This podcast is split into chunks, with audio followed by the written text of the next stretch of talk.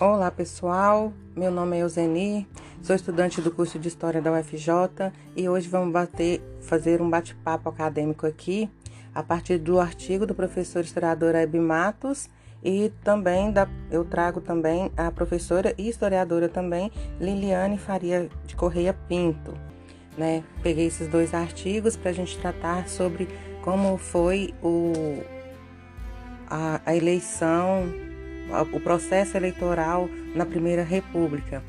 no trabalho de, de Hebe Matos, eu vou trazer o artigo Trabalho, Voto e Guerra Civil, algumas considerações interpretativas sobre o pós-abolição e coronelismo, né, que vai debater muito a partir do texto do, do, do livro é, do professor, historiador, jurista, né, Vitor Nunes Leal, que é um dos pioneiros neste assunto, né, que é uma obra referência e por ser uma obra referência, né, que muitos dos nossos historiadores, pesquisadores e áreas afins vão mergulhar nessa obra para ver o olhar, comparar um olhar com o outro, né? E a nossa professora Liliane, ela traz esse olhar diferenciado do que foi o olhar do Vitor Nunes Leal no, no livro Coronelismo, Enxada e Voto, né? Porque o Vitor Nunes Leal traz uma visão de como era,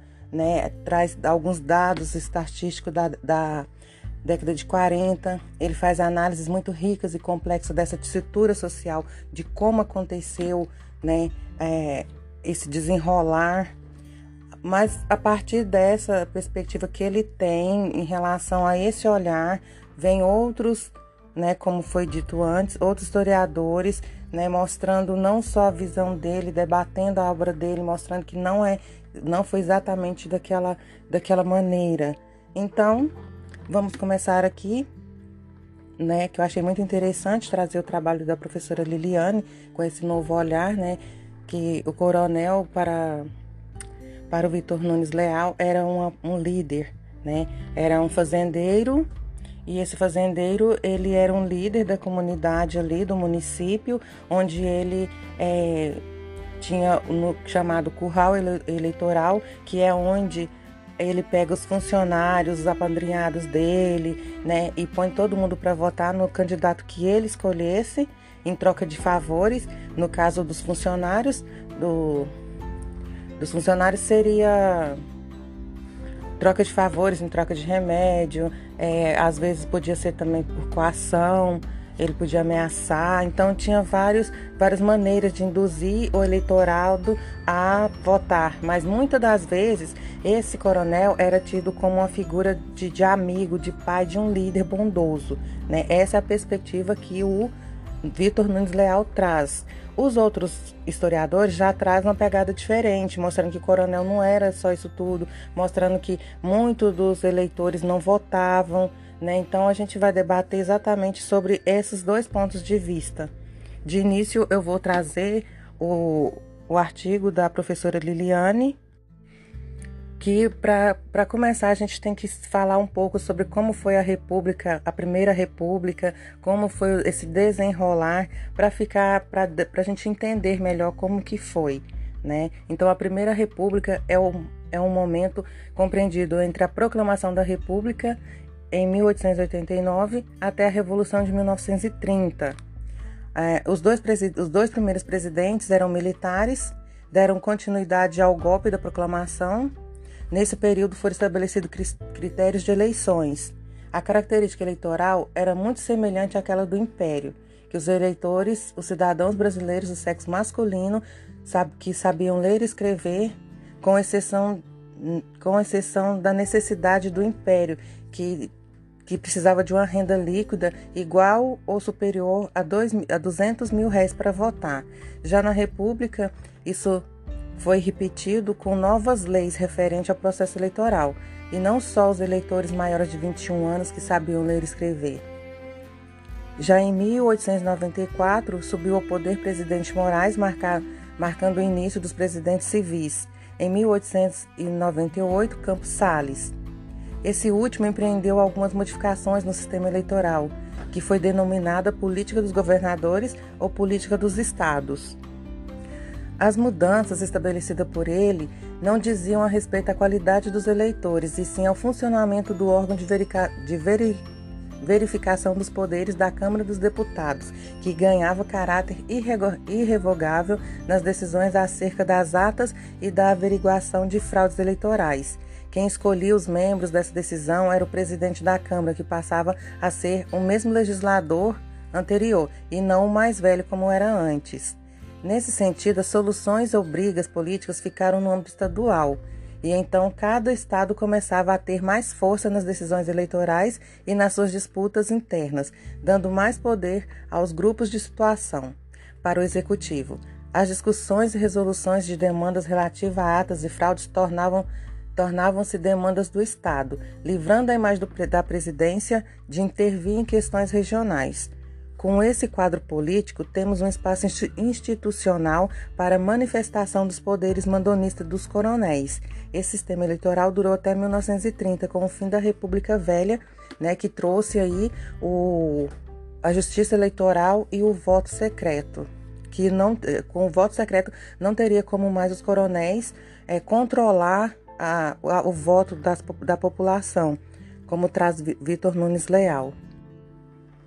Vamos aqui aprofundar um pouco sobre a historiografia do coronelismo, que é preciso compreender o contexto em que estava inserido, e assim faremos um apanhado acerca da Primeira República e suas peculiaridades, observando as diferenças entre os autores que abordam o tema, e é importante ressaltar que as definições, em alguns momentos, são feitas a partir de estudos de casos que levam a conclusões não necessariamente aplicáveis a todo o Brasil. E o mesmo acontece quando os trabalhos tentam dar conta de todo, sem observar as nuances locais. Por outro lado, o coronelismo, guardadas as proporções generalizantes, tem uma constante quanto à manifestação das forças de uma pessoa sobre as outras, cujo poder está relacionado à posse de terra, ao exercício de cargo público ou a profissões de destaque, e as relações entre essa localidade e os governos estaduais e o federal.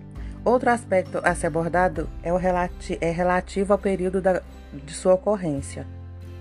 Trataremos do contexto da Primeira República, como concordamos com Vitor Nunes Leal e José Murilo de Carvalho, quanto à sua caracterização no período republicano, mas admitimos também que a presença do sistema, em especial em suas peculiaridades de mandonismo em períodos anteriores à proclamação e posteriores a 1930, como uma prévia e uma continuidade do comportamento na sociedade brasileira.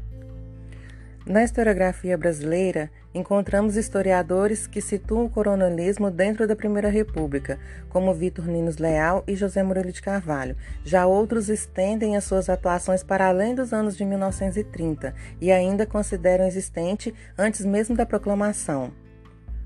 Os autores mais conhecidos em lidar com o coronelismo são Vitor Nunes Leal,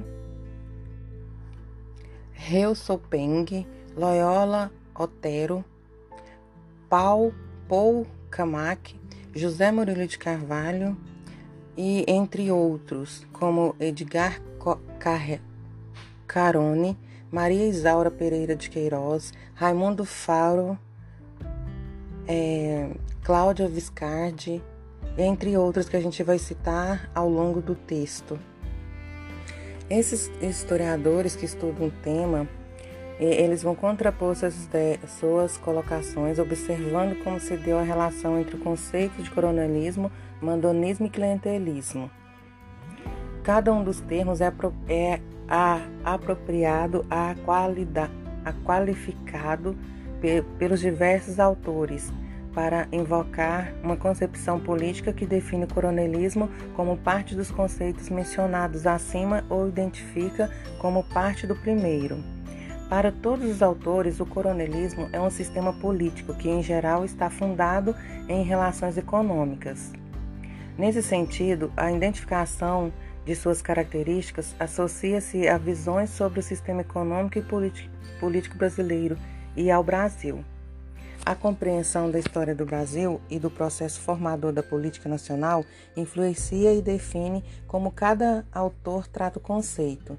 A discussão em torno da construção do Estado brasileiro enquanto instituição capaz de contrapor o povo Contraposta a esta é as várias formas de concepção e da atuação do Estado português no Brasil colonial e a subsequente ação do Império.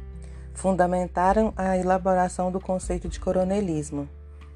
Para alguns, Queiroz, uma herança para alguns, como Queiroz, uma herança feudal proporcionou a constituição dos elementos sustentadores do coronelismo. Para outros, como Faro, a influência portuguesa e sua relação patrimonial com o Estado fundamentaram o sistema coronelista. Ainda há autores que tentam associar o patrimonialismo com uma burocracia estatal, criando um conflito dialético que permitiria a vivência do aumento do Estado e sua burocracia com o crescimento da atuação do poder privado sobre as instituições estatais. Dos autores selecionados, Maria Isaura Pereira de Queiroz trata o coronelismo como define como uma estrutura cujos principais elementos são o clientelismo, a hierarquia dos coronéis no contexto nacional, o voto como bem de troca e o mandonismo. Nesse interim, ela estabelece o coronel como uma espécie de elemento socioeconômico polarizador, que servia de ponto de referência para se conhecer a distribuição dos indivíduos no espaço social. Trago agora a análise de José Murilo de Carvalho acerca da historiografia, relativa ao coronelismo. Sua abordagem nos traz pontos bem relevantes quanto à lida com os conceitos em torno do tema, como o clientelismo e o mandonismo.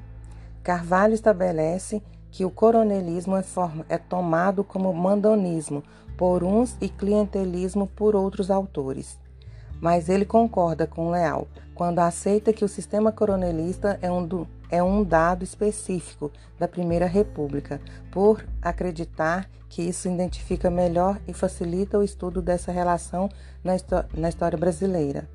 Nesse sentido, para Carvalho, compreender o coronelismo como mandonismo apenas é dificultar a análise do objeto no contexto brasileiro, porque o mandonismo é uma característica política tradicional e pode ser percebido como processo de construção da, cidade no, da cidadania no Brasil. Se assim tomado, esta implícita, implícita, aí a sequência quase evolutiva que vai do patrimonialismo, feudalismo ou da confusão entre o privado e o público para a cidadania e a distinção clara entre os dois espaços.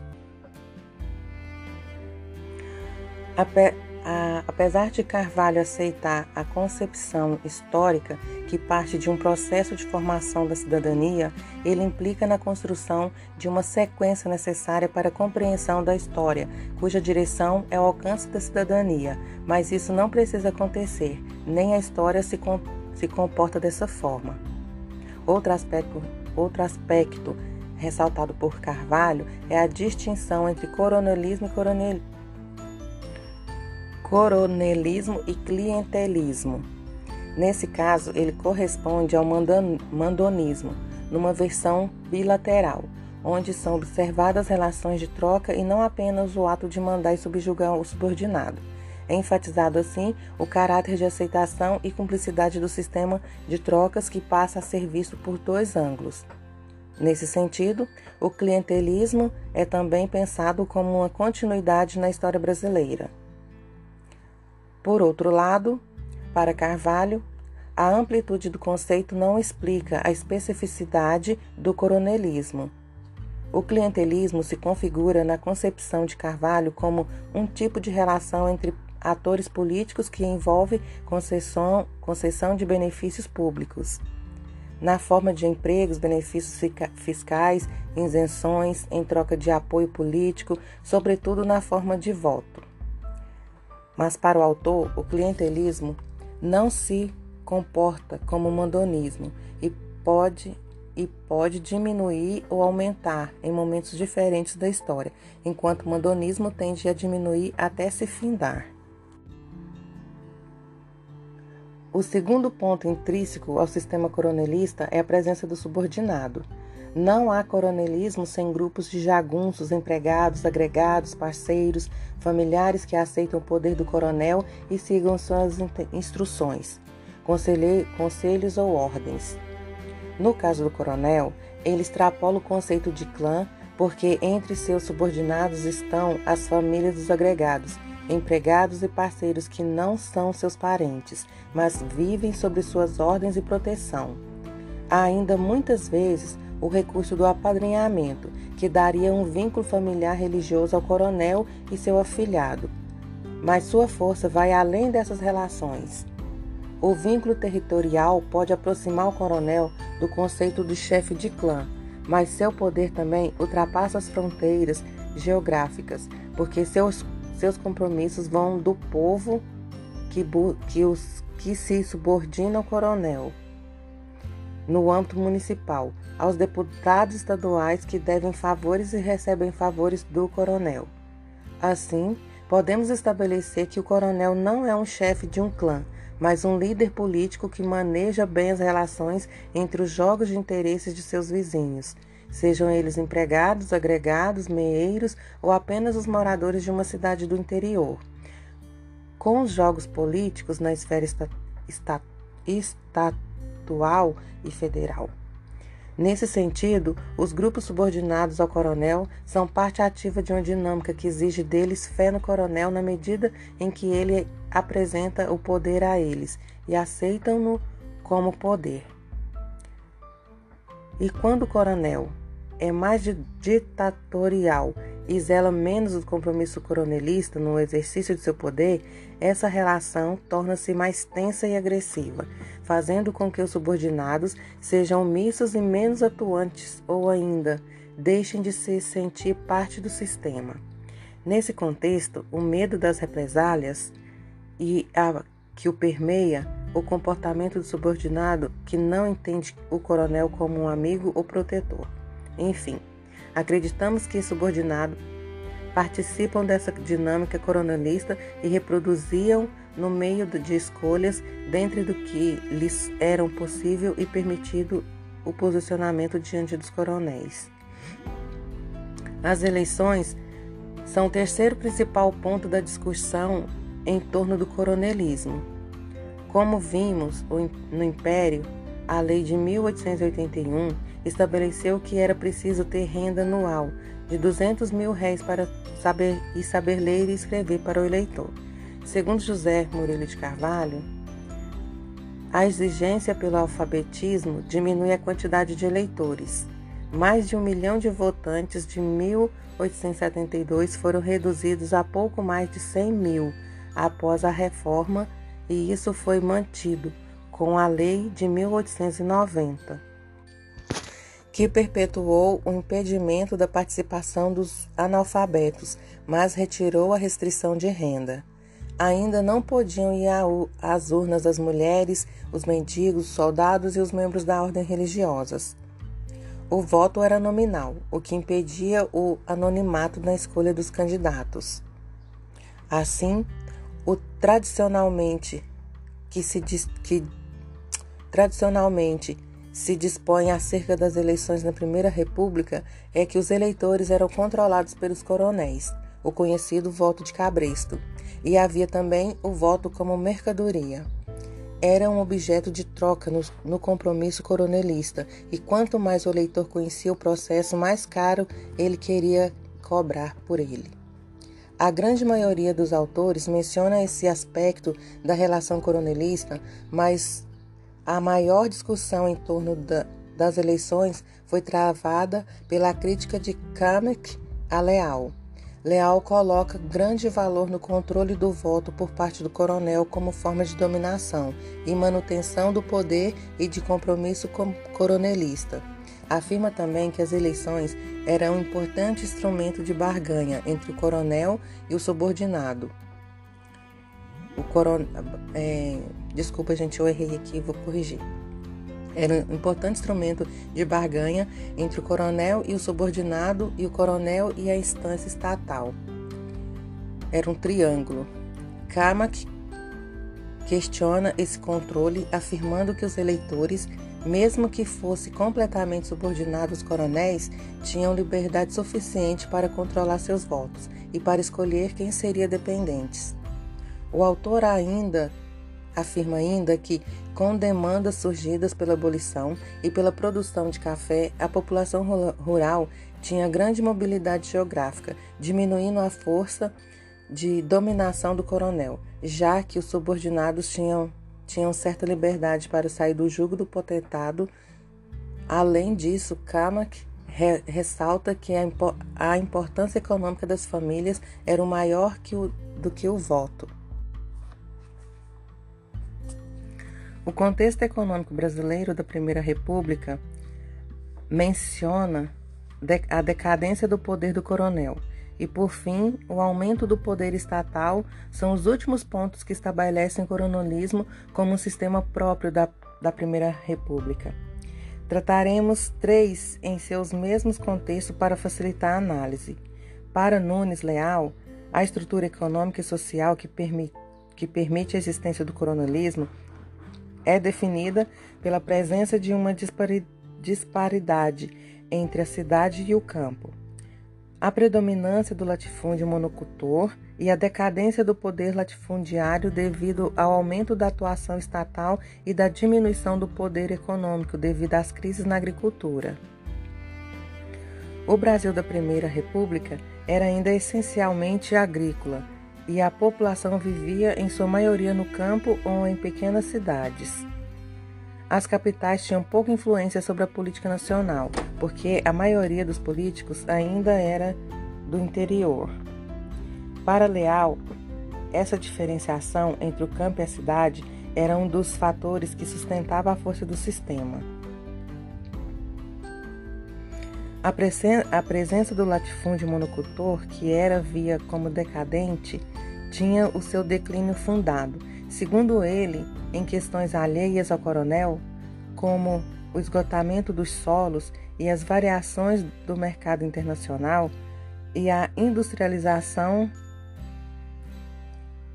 a legislação trabalhista e a mobilidade de mão de obra. Nesse sentido, o processo de decadência econômica dos latifúndios já havia se estabelecido e o tempo se encarregaria de terminá-lo.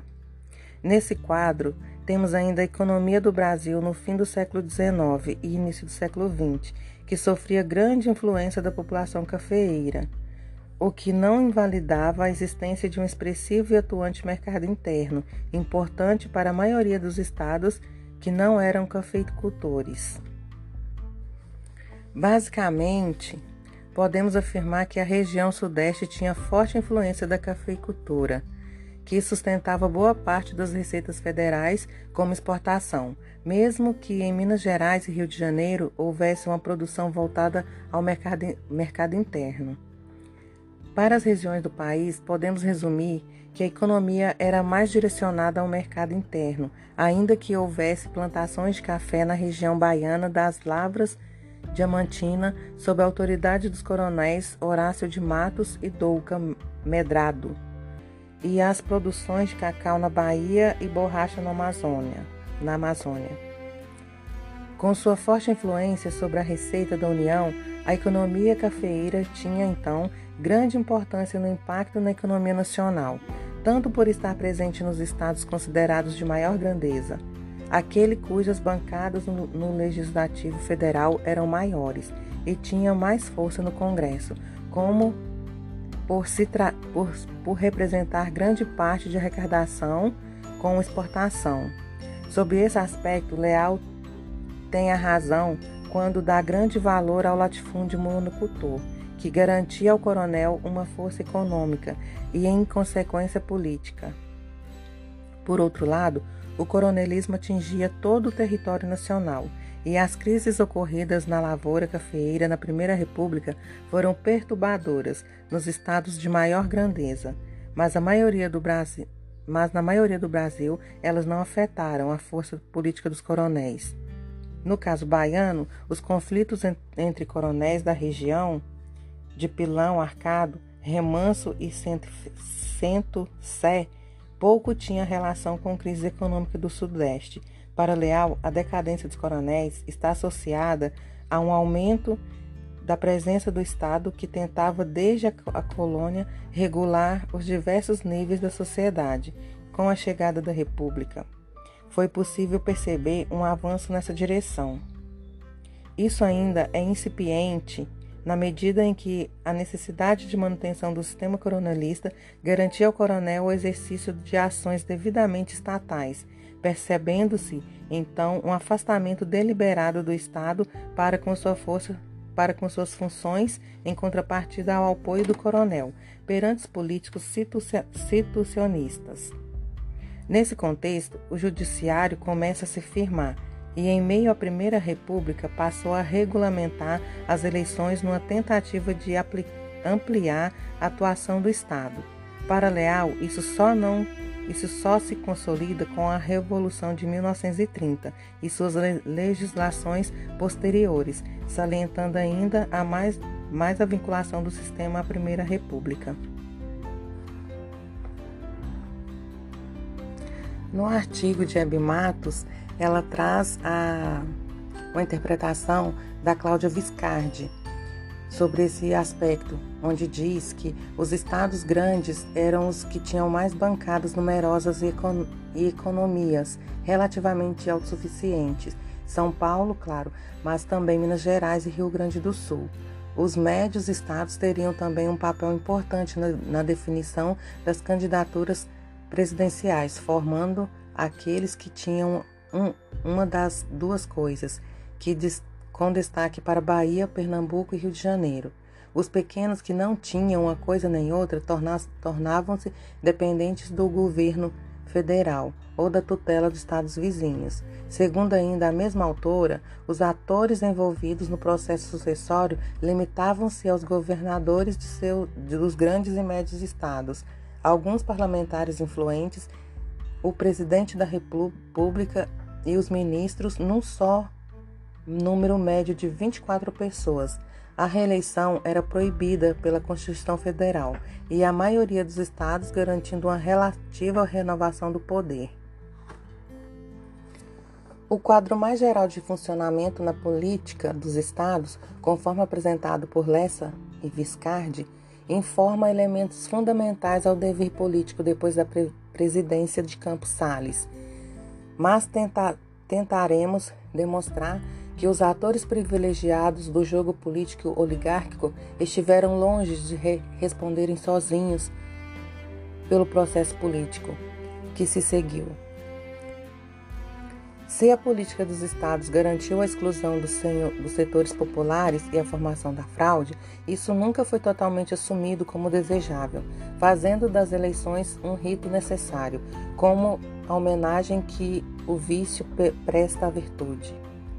Além disso, o equilíbrio inter-oligárquico sempre se manteve bastante fluido, abrindo brechas que muitas vezes emprestavam novos sentidos a disputas eleitorais fossem locais ou nacionais. A base dessa estabilidade, em outro enigma dos significados das eleições na Primeira República, a importância da política municipal em geral compreendida a partir da ideia do pacto coronelista.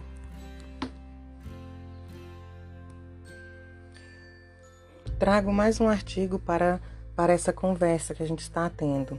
Então, no artigo intitulado O Mundo Rural no Pós-Abolição, do doutorando do Programa de Pós-Graduação em História Social pela UFRJ, Carlos Eduardo da Costa relata em sua pesquisa, entre outros assuntos, a migração de muitos libertos do Vale do Paraíba durante a década de 20 e 30 do século XX e se dirigiam em boa parte para a região da Baixada Fluminense, no estado do Rio de Janeiro.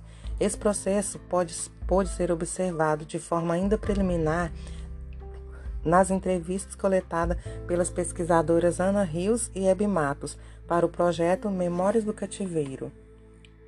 Com o fim da escravidão, boa parte dos ex-escravos e seus descendentes permaneceram nas fazendas, negociando sobre as novas relações de trabalho. Porém, esses personagens, quando chegou ao período da Primeira República, tornou-se apenas uma peça controlável do coronel. despossuído de qualquer conhecimento sobre negociação política com o proprietário. Dessa forma, deve-se atentar para a complexidade das relações constituídas entre os moradores do mundo rural e dos potentados locais. Os poderes locais já foram objeto de diversos estudos da historiografia brasileira. No entanto, pouco se atentou para essa construção no contexto das transformações ocorridas com o fim da escravidão. Ao analisar esse período, Lessa apontou que a construção da política dos governadores era necessária para a manutenção do regime oligárquico na presidência. Também, segundo ele, a sustentabilidade desse governo se baseia no apoio dos potentados locais à eleição dos candidatos na esfera estadu estadual e federal. Em contrapartida, as instâncias superiores não interferiam no, nos assuntos municipais. De acordo com o raciocínio, era imprescindível controlar os votos no âmbito local. Ao rediscutir, rediscutir a historiografia, nota-se a existência de um exagerado valor dado ao, ao poder do coronel em controlar os votos de seus dependentes e principalmente da importância desse sufrágio como mercadoria de troca na República Velha.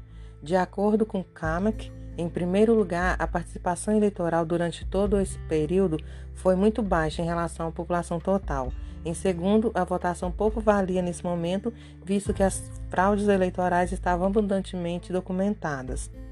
Contudo, José Murilo de Carvalho, ao rediscutir a análise de Camac, demonstrou mesmo que, se a votação não elegesse o candidato ditado pela oligarquia, o Congresso possuía a última, a última palavra para a eleição. Afirmaria o governo federal logo mais que a eleição do tal candidato estivesse no Congresso, os âmbitos estaduais e federais necessitariam do poder político dos coronéis para legitimar sua decisão. Isso já foi falado, só estou trazendo é na visão do professor aqui. Então vamos seguir. Aparentemente, esses autores não perceberam que o voto era apenas uma das várias formas que os poderes locais encontraram para o autofortalecimento regional e na questão, na questão da rotatividade do poder. Em trabalho ainda não publicado, Vanderlei Guilherme dos Santos analisa a taxa de renovação bruta na Câmara dos Deputados durante os anos de 1830 a 1930. Ao focar na Primeira República, que era um regime oligárquico, era de se esperar que os deputados se mantivessem no poder durante as eleições seguidas.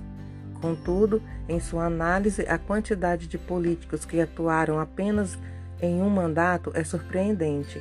Dentre os 1.300 parlamentares de todo o período, 526, sendo 40%, foram eleitos apenas uma vez e 314, sendo 24%, duas vezes. E ao analisar as eleições de 1894 a 1896, percebe-se uma taxa de renovação bruta de 63,36%, ou seja, era necessário permitir a participação de todos os membros na política nacional, uma vez que a capacidade de um oligarca produzir mal público era alta e que, por conseguinte, poderia transformar em atos violentos. Segundo Hebe Matos, a capacidade de mobilizar homens armados para fins políticos foi uma característica mais marcante da experiência política na Primeira República, em geral acionada por grandes proprietários rurais apoiado em extensa clientela.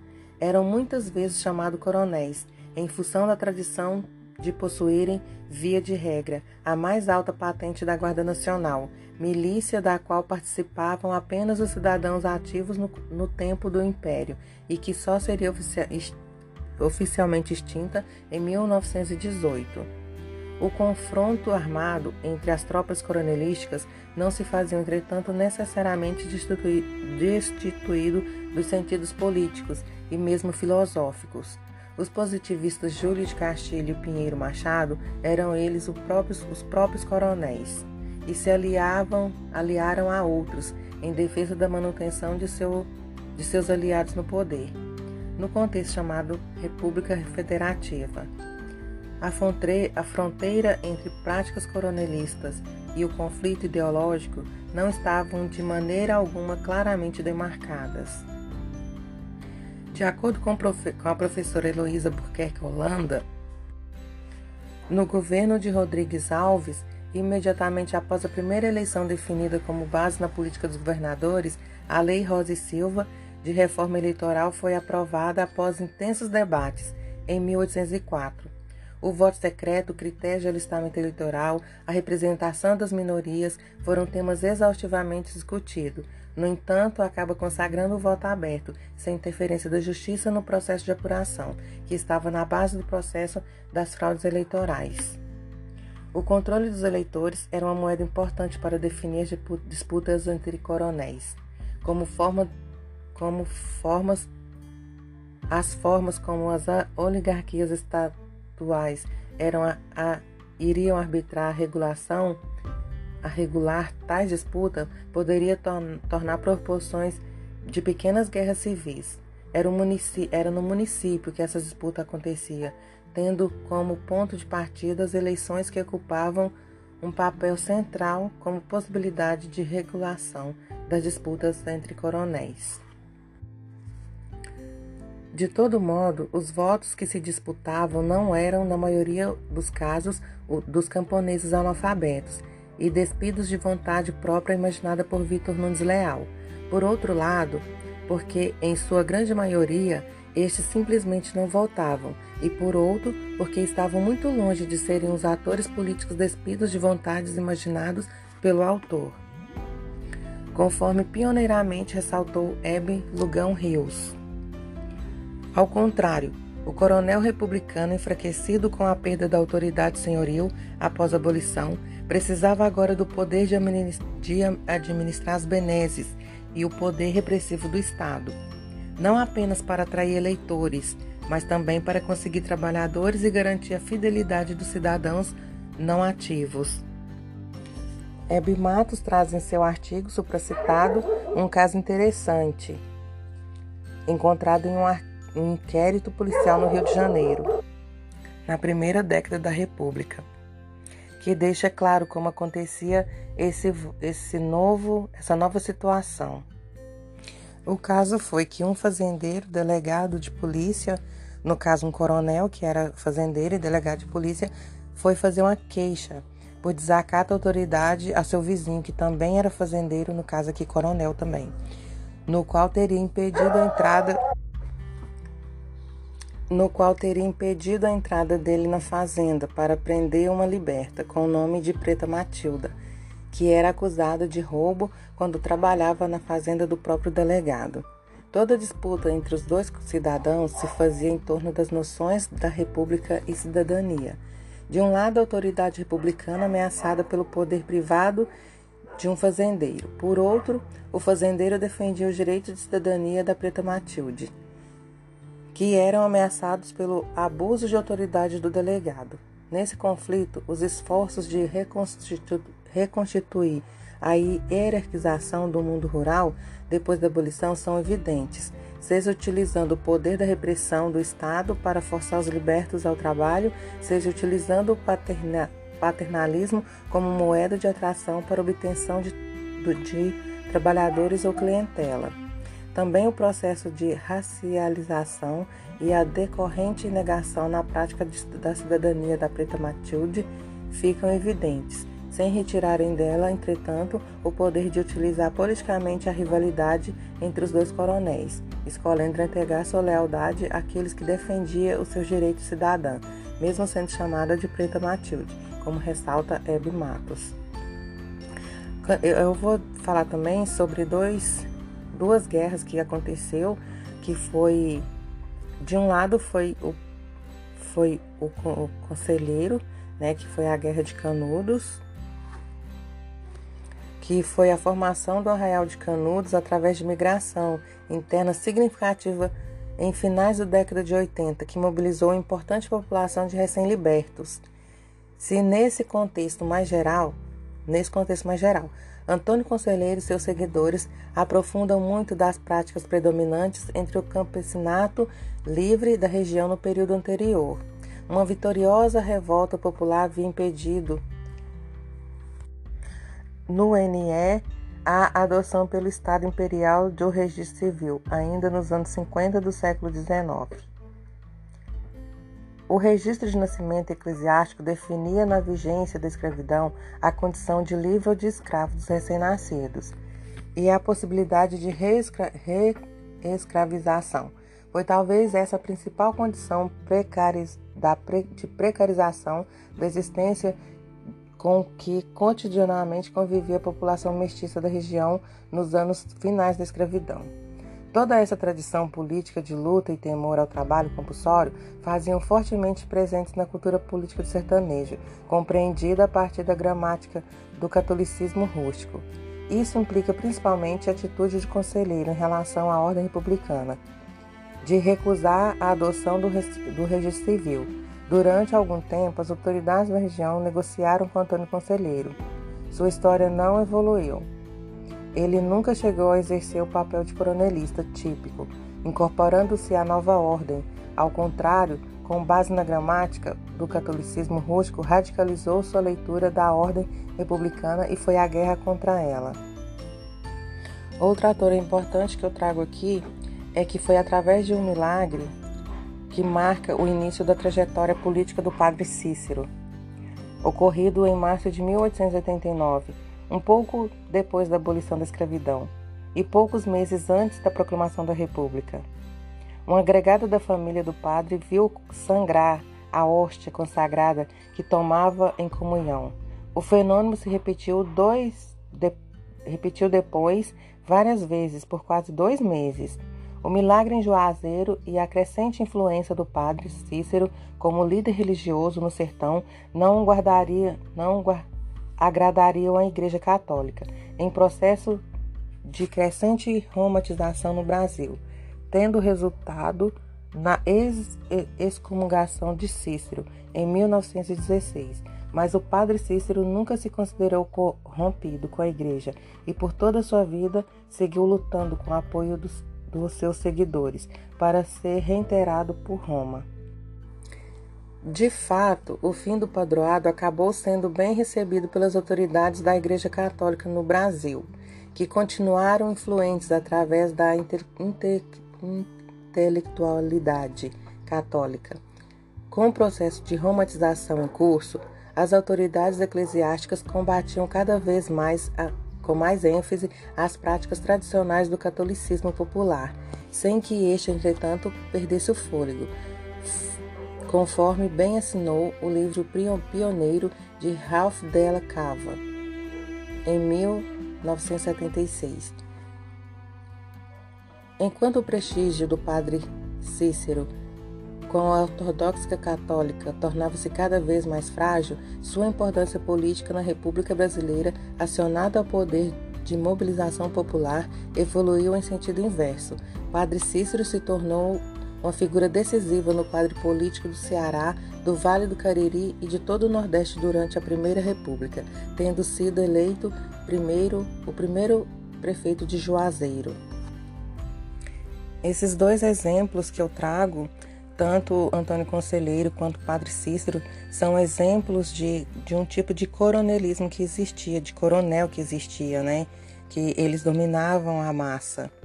É, o caso de Preta Matilde veio né, para mostrar como se deu a relação entre as autoridades, entre dois coronéis, como que se fazia, pela força e pelo, pelo paternalismo. Então, eu finalizo agora esse áudio, né, espero que vocês estejam tenham gostado e, e eu acho muito importante é, ressaltar né, que isso ainda continua, o coronelismo não acabou definitivamente, o voto cabresto ainda é, é combatido pela eleição, pela, pela justiça eleitoral, mas ainda acontece, né?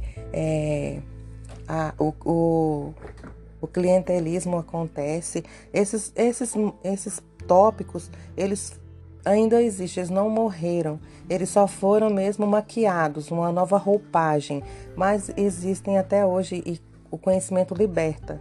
Né? Então acredito que quanto mais as pessoas souberem o que está acontecendo, que não é que o político não é bonzinho, né? que ele não está fazendo isso porque gosta da população e sim por interesse próprio, por sangue de poder, acredito que isso vai vai controlar mais, não que vai extinguir, acabar completamente, né, mas vai diminuir bastante, como já diminuiu.